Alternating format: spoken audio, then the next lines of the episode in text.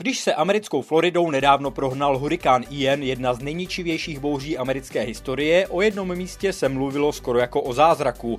Babcock Ranch si tamní američané nedávno založili jako město budoucnosti a při hurikánu Ian se proslavilo tím, že na rozdíl od okolí tam nevypadla elektřina, do domů nezateklo a lidé se nemuseli evakuovat.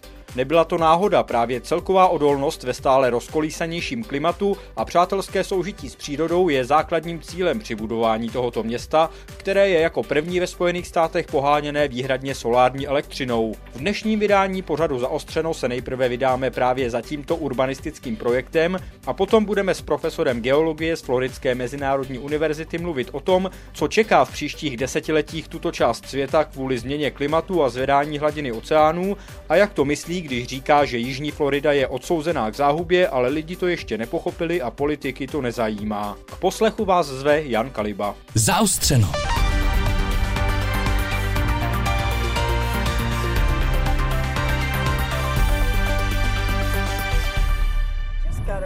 lithium ion battery in it yesterday.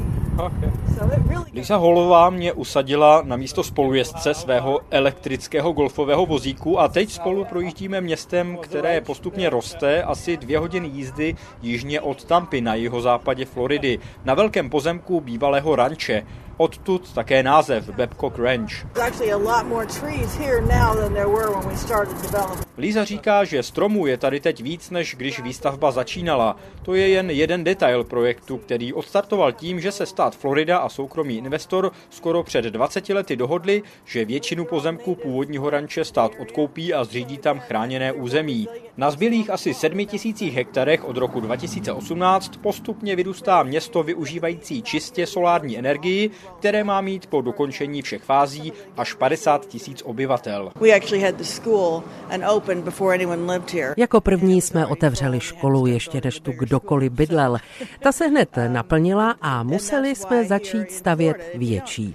Udělali jsme to proto, že sem na Floridu se každý stěhuje na důchod a my jsme nechtěli skončit jako další město penzistů. Tak jsme postavili nejdřív školu a asi polovinu obyvatel teď tvoří rodiny s malými dětmi, což se velmi liší od typického složení zdejších obcí, ale my chceme být skutečné město, domovem pro děti, rodiče a prarodiče zároveň. Daří se to a jsme z toho nadšení. Vypráví mi Lisa ve městě Babcock Ranch jednak sama bydlí, jednak pro něj od začátku pracuje. career Pomáhala třeba navázat kontakt s místními organizacemi na ochranu přírody, které tento projekt cíleně přizval k plánování rozvoje. Město si tak zakládá mimo jiné na tom, že 50% prostoru náleží zelení, že zachovává koridory pro divokou zvěř a že chce celkově zdejší krajinu dostat do lepšího stavu, než v jakém byla, když se tady farmařilo a také těžil vápenec. Co sem ale lidi láká především, to je odolnost města vůči častým bouřím. Podzimní hurikán Ian, který byl pro okolní města katastrofou, se pro Babcock Ranch stal naopak tou nejlepší reklamou. Americká média se předháněla v titulcích, jak tato komunita s vlastní solární elektrárnou a s promyšleným systémem odvodnění zůstala bez výpadků elektřiny, bez vyplavených domácností a vůbec bez většího poškození. I proto se na zdejší domy doslova stojí fronta. Oh my gosh, yeah. Yeah, it's, uh, it's, it got really crazy during COVID. Jo, pane bože, je to tak. Začalo to už s covidem, to byl blázinec. Za první rok pandemie jsme zdvojnásobili počet prodaných domů na tisíc.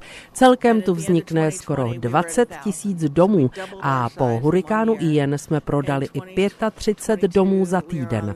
Náš web měl po té bouři najednou 15krát větší návštěvnost. Byli tu i zájemci, kteří kvůli hurikánu přišli o dům a potřebovali potřebovali bydlení okamžitě. No tak některé stavební firmy rychle předělali modelové domy, aby se do nich mohli nastěhovat lidi, co přišli o všechno.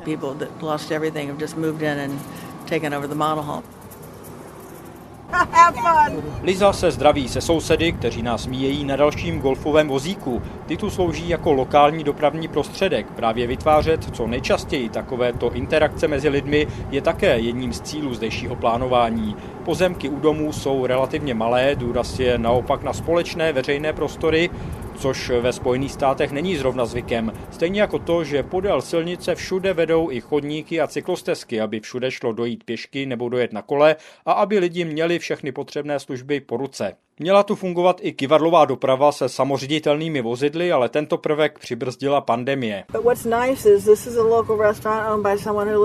Co je příjemné, tohle je lokální restaurace vlastněná jedním z obyvatel našeho města. Totéž platí pro tu druhou restauraci tamhle, pro dětské centrum vedle a nebo pro tamten psí salon. Je pěkné, že podniky vlastní lidi, kteří tu skutečně žijí, i proto, že v dnešní Americe jinak ani nepo nepoznáte, kde vlastně jste. Může to být kdekoliv, protože kolem vás jsou ty též podniky velkých řetězců.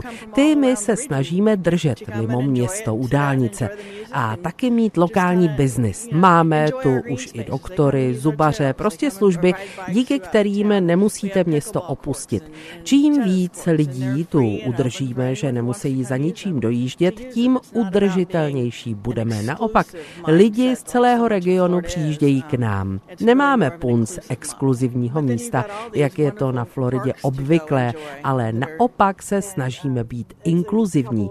Máme tu stezky a parky pro všechny, kurty na tenis a pickleball zdarma i pro návštěvníky. Můžete tu jezdit na kole nebo po jezírkách na kánoji.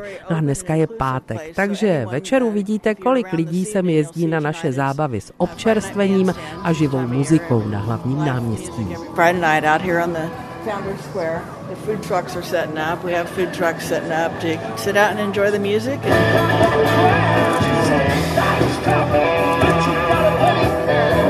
Dnes hraje kapela Tiger Blue. Počasí je i v této části roku tady na jeho západě Floridy příjemné, takže lidi tu sedí na lavičkách, na zahrádce restaurace kempingových křesílkách, která si donesli, anebo si celé rodiny prostě udělali piknik na trávníku, kolem pobíhají nebo se batolí děti. Od hladiny jezera za pódiem se odrážejí poslední paprstky dnešního dne, slunce zapadá, lidé stojí ve frontách u stánku s občerstvením a zítra si tuhle sešlost mohou zopakovat, protože komunitní večer se koná i v sobotu. Mark mi vypráví, proč on si vybral Babcock Ranch a patří k několika tisícům prvních lidí, kteří si tu koupili koupili dům. Odolnost vůči hurikánům byla důležitá, ale líbil se mu prý celkový koncept. Chtěli jsme mít možnost chodit pěšky nebo jezdit na kole kamkoliv bude potřeba. Zbavili jsme se jednoho ze dvou aut a pořídili si golfový vozík. Asi by to šlo i úplně bez auta. Pracuju už od roku 1993 z domova a tady jsou všechny služby a víno doručují. Takže bychom tohle místo vůbec nemuseli opouštět, ale jednou za čas se vám zachce. Moje denní rutina je být to nejvíc venku, takže už za úsvitu se dám na kolo a sleduju, jak nad tímhle krásným jezerem vychází slunce. Dá se tu bezpečně jezdit míle a míle daleko. A nebo hrajeme pickleball. Máte to i u vás? We like to play pickleball, which is a very fun thing. Do you have that over there? Uh, is it coming? It's coming. It, it will come. It's the fastest growing sport, I believe, in the world. Určitě to k vám dorazí. Je to, myslím, nejrychleji rostoucí sport světa. To vás bude bavit.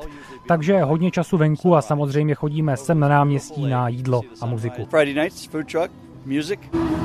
So how did it feel here in Babcock Ranch? Tam se Marka, jak on prožil podzimní hurikán Ian, při kterém se Babcock Ranch tak proslavil a který pro město byl prvním takovým testem v obydlené podobě. Nikdy předtím jsem během hurikánu doma nezůstal. Čekal jsem, že to bude špatné, ale že to nebude trvat dlouho. Nakonec ta bouře nad námi seděla dlouhé hodiny. V jeden moment jsem myslel, že přijdeme o střechu, jak se dům třásl.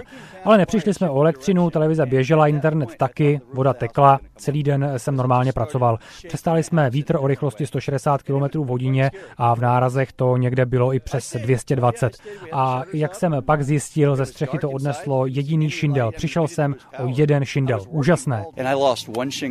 One shingle, that's all.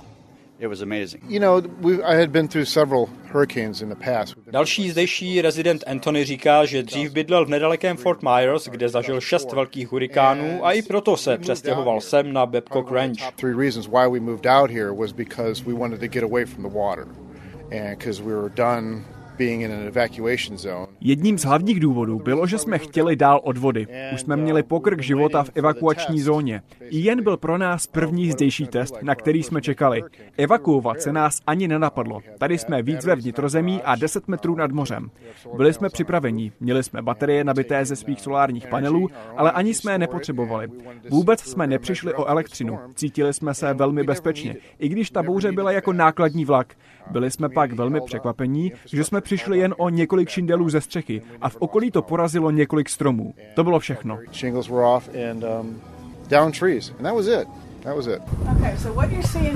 S Lizou Holovou stoupáme teď na věž v oploceném areálu za městem.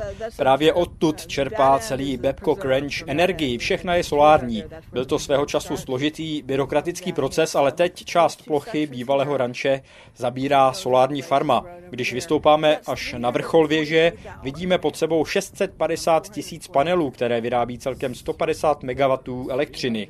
Víc než dokáže tohle první ryze solární elektřinou poháněné město ve Spojených státech spotřebovat. A to i v budoucnu, až se rozroste na 50 tisíc obyvatel. Přebytky proudí k dalším uživatelům na Floridě.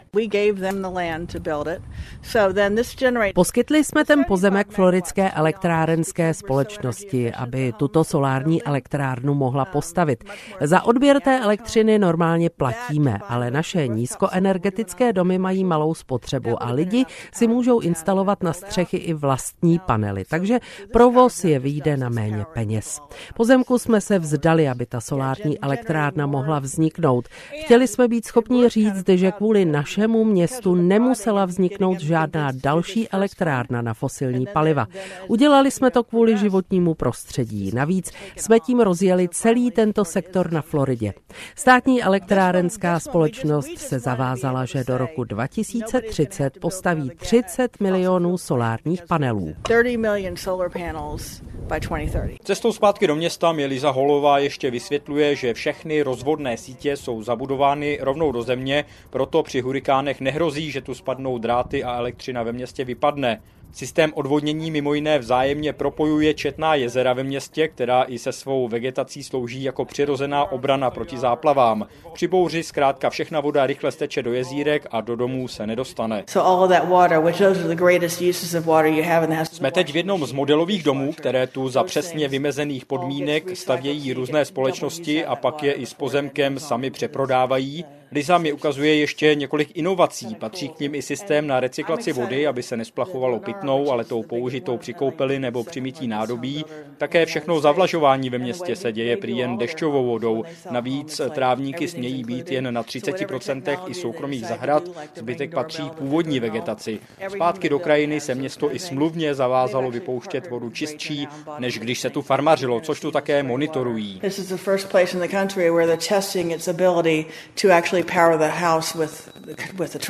A tohle je první místo v celé zemi, kde se testuje možnost napájet dům elektřinou z auta. Běžně se totiž napájí auta z domu a taky tady je v každé garáži předepsaná přípojka. Ale tenhle elektrický model to umí i obráceně. Když vypadne elektřina, tak naopak auto dodává elektřinu domu. Zrovna to jsem instalovali, takže jste asi první, kdo o tom bude reportovat report on this. Babcock Ranch se prezentuje jako město budoucnosti, ovšem zároveň leží v oblasti, která se nachází v první linii dopadů změny klimatu. Hurikány tu podle vědeckých modelů budou stále častější a silnější, hladina moře se bude čím dál víc zvedat a části nízko položeného jihu Floridy začnou být neobyvatelné. Ptám se tedy Lizzy Holové, jestli má vůbec smysl stavět tu nová sídla, jako je právě Babcock Ranch. A thousand people a day move to Florida. Na Floridu se stěhuje tisíc lidí denně. Přicházejí bez ohledu na to, jestli budujeme tohle město nebo ne. Takže my musíme přijít na to, jak stavět a rozšiřovat zodpovědně tak, abychom neničili přírodní prostředí, za kterým lidi přicházejí především.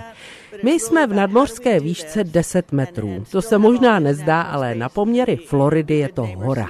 Jedním z prvních podniků, které se tu usadily, je hydroponická farma, která sklízí každý den a je 15krát efektivnější než klasické zemědělství. My jsme moc rádi, že ji tu máme. Takže my chceme sloužit jako vzor pro ostatní. Odolnost vůči hurikánům je toho součástí, ale kromě toho je to i snaha být dobrým sousedem přírody a neničit ji. Chceme ukázat, že to jde, že to je cenově dostupné a že o to je zájem, protože jinak nás nikdo napodobovat nebude. Posloucháte Zaostřeno. Pronikavé analýzy důležitých problémů. Najdete je také na webu plus.rozhlas.cz, v aplikaci Můj rozhlas a v dalších podcastových aplikacích. Z města Babcock Ranch na jeho západě Floridy teď míříme na jihovýchod, abychom zjistili, čemu budou obyvatelé Floridy kvůli změně klimatu v dohledné budoucnosti čelit a jak jsou na to připravení. V kampusu Floridské mezinárodní univerzity v Miami jsem se sešel s profesorem Henrym Briseněm. K jeho odbornosti patří geologie pobřežních vod Floridy a ve svém výzkumu se zabývá i tím, jak stoupání hladiny oceánu ovlivňuje život ve floridských městech. Zeptal jsem se ho nejprve, co Floridu v tomto ohledu čeká. This is basically a geologic problem, you know. Je to v podstatě geologická problematika. Hladina moří i v minulosti kolísala. Stoupala a klesala, stoupala a klesala. Děje se to v cyklech. V posledních šesti tisících let byla hladina moří víceméně stabilní a teď se zvedá. Asi před 20 tisíci let byla hladina moří o 100 metrů níže než dnes. Třeba zátoka Biscayne tady u Miami neexistovala. Bylo to údolí se stromy, s jeleny, psy. Pak to všechno zaplavilo moře. Potom se stoupání hladiny na chvíli zastavilo na 6 tisíc let. A teď se hladina zase dál zvedá.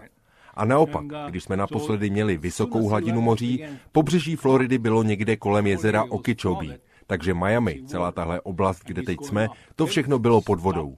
A to je taky budoucnost této oblasti. Za jak dlouho to nastane? Chvíli to zabere, nebude to příští rok, za deset ani za sto let. Bude to trochu déle, ale v mezičase to bude postupovat. A nemluvím o budoucnosti, ta doba už je tady. Mnoho oblastí je zaplavovaných častěji než v minulosti. Některá místa jsou zaplavená permanentně.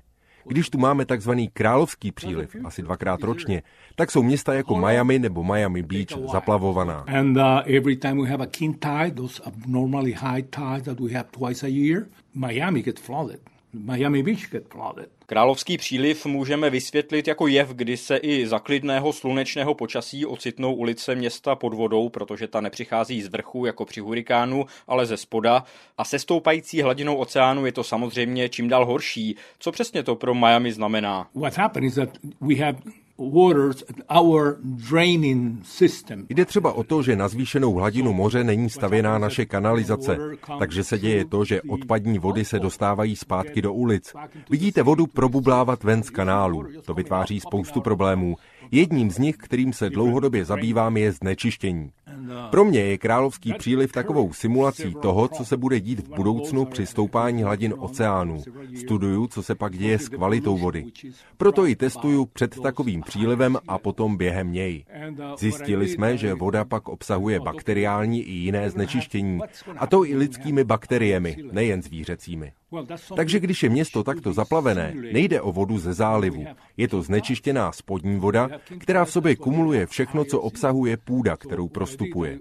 A půda pod městy nebývá zrovna čistá. Při takovém zaplavení města selhávají vodovody a kanalizace, nefungují septiky, takže všechen odpad vypluje na povrch a nakonec steče do zátoky, kterou znečišťuje. Je to tedy jiné, než když nás zaplaví voda při bouřce, nebo kdyby sem mořská voda natekla vrchem.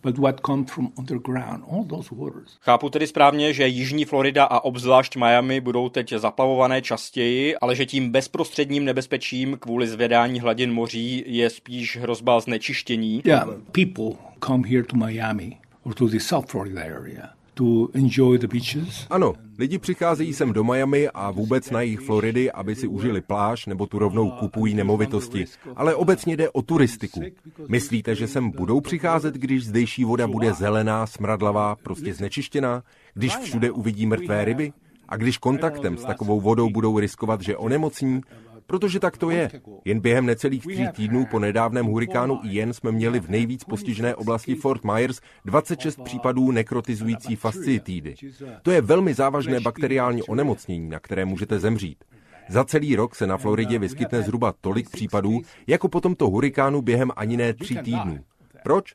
No protože hurikán zdevastoval všechny ty kanalizace, septiky, továrny a všechny ty sračky se dostaly přímo do vody, se kterou se lidi dostávají do kontaktu. A pak stačí jen malá ranka a dostanete infekci.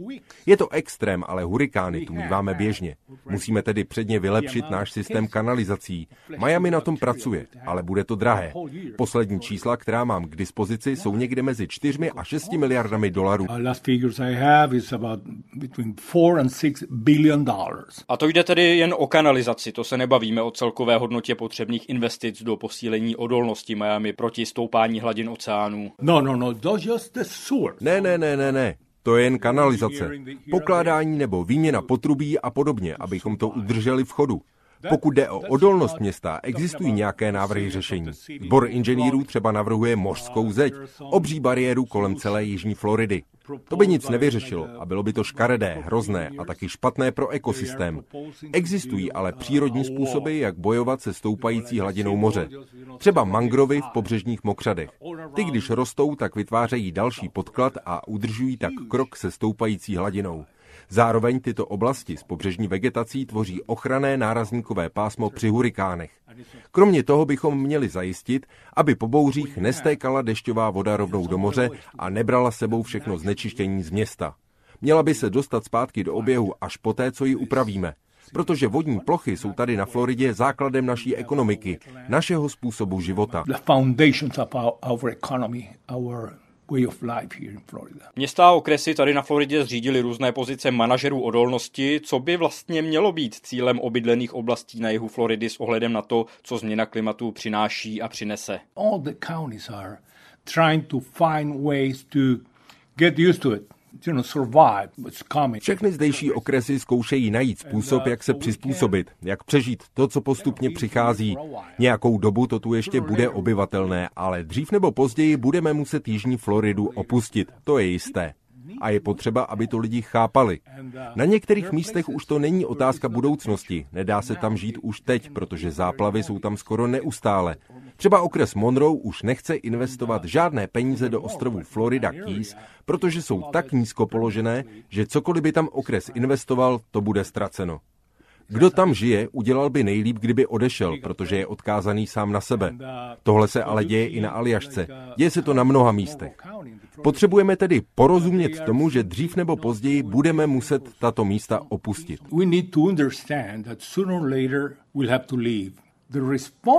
Zodpovědný přístup tváří v tvář této realitě je plánovat. Plánovat dopředu, kam ty lidi přestěhovat. Kde vybudovat nová města. Jak existující města zvládnou přísun tolika lidí s tak odlišným životním stylem různých etnik, v podstatě cizinců? Jak jim zajistíme pitnou vodu? Jak uspůsobíme veřejné komunikace? Jaké materiály budeme používat, aby nebyly tak nebezpečné a ničivé pro životní prostředí jako ty, co používáme teď? To je proces, který musí být postupný, to nezvládnete najednou. Máme nějaký čas, nevíme přesně kolik. Jak rychle bude hladina stoupat, v tom se vědecké modely liší. Ale víme, že stoupá a že právě voda určí, jak moc času máme. A víme, co by bylo správné a zodpovědné. Jenže většinu politiků zajímá, co bude za týden. Jejich horizontem jsou příští volby. Dál se nedívají. Je jim ukradené, co bude za 20, 30 let. A to je problém. Jsou to politici a ne státníci. Ale nejde přece jen o politiky. Na Floridu stále přicházejí noví a noví obyvatelé, kupují nemovitosti i přímo u moře. Ti přece musí vzít v potaz to, co bude i za 20 let. Opravdu by na to vynakládali své peníze, kdyby to bylo takové riziko? Unfortunately, people, most people do not understand this. Bohužel většina lidí tohle nechápe. Mají špatné informace a zajímají je témata jako ekonomika, inflace, násilí a podobně. A když jim řeknete, že za 20 let jim voda zaťuká na dveře, tak si řeknou, že mají 20 let na to se odstěhovat nebo udělat něco jiného a možná to vůbec nenastane. Takže v sobě nemají ten pocit, že je to naléhavé. Pocit naléhavosti získají, dovolte mi tu formulaci, až když budou mít mokré zadky. Až jim ta voda doslova nateče do domu. Tak to bohužel je, bývám toho sám svědkem. Takovéto rozhovory dávám léta. Opakuju ta varování stále dokola, už si připadám jak nějaký pastor, co vede litanie. Ale já nejsem pastor. Já jsem někdo, kdo v tomto oboru pracuje, kdo vidí, co se děje a vidí tu naléhavost problému. Vidí, že máme nějaký čas, ale nemáme ho nazbyt. Je potřeba plánovat a ne snít o zdi kolem Floridy. Ta voda nás stejně zaplaví ze spoda, to nejde zastavit. V dlouhodobém horizontu je Miami odsouzené k záhubě. Už teď se některé oblasti stávají neobyvatelnými. Ale stojí tam domy, garáže, podniky. To tam ale nemůže zůstat. Je potřeba to zbourat a odpad odvést. Kdo to zaplatí? Tuhle otázku bych pokládal každému, kdo si kupuje nebo staví nemovitost v ohrožené oblasti. A podle nějakého časového koeficientu bych vypočítával částku, kterou by musel složit, pokud tam skutečně chce tu nemovitost mít. Aby se z toho pak ta demolice zaplatila. Protože proč bychom já nebo Američan někde v Kolorádu měli ve federálních daních platit za to, že někdo tady na Floridě chce žít na pláži?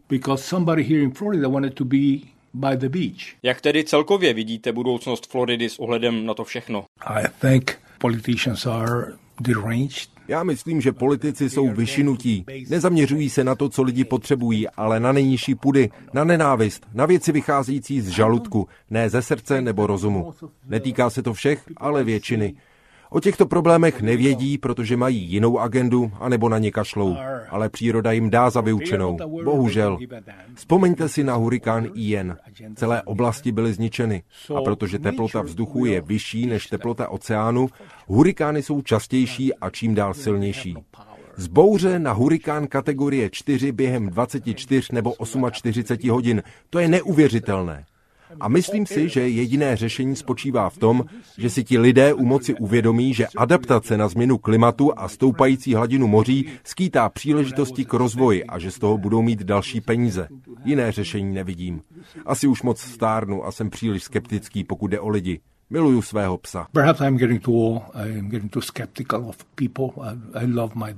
Slyšeli jste rozhovor s geologem pobřežních oblastí Floridy, profesorem Floridské mezinárodní univerzity v Miami Henrym Briseněm. Také jsme se vypravili do města Babcock Ranch, jednoho z nejudržitelnějších ve Spojených státech, které je budované jako floridské město budoucnosti. Nízkoemisní se službami přístupnými pěšky nebo na kole se zachováním vysokého podílu původní přírody, energeticky nezávislé a odolné vůči silným hurikánům a dalším projevům dopadům změny klimatu. Vše kdykoliv najdete v archivu pořadu zaostřeno na webu plus.rozhlas.cz. Příjemný další poslech Českého rozhlasu vám přeje Jan Kaliba.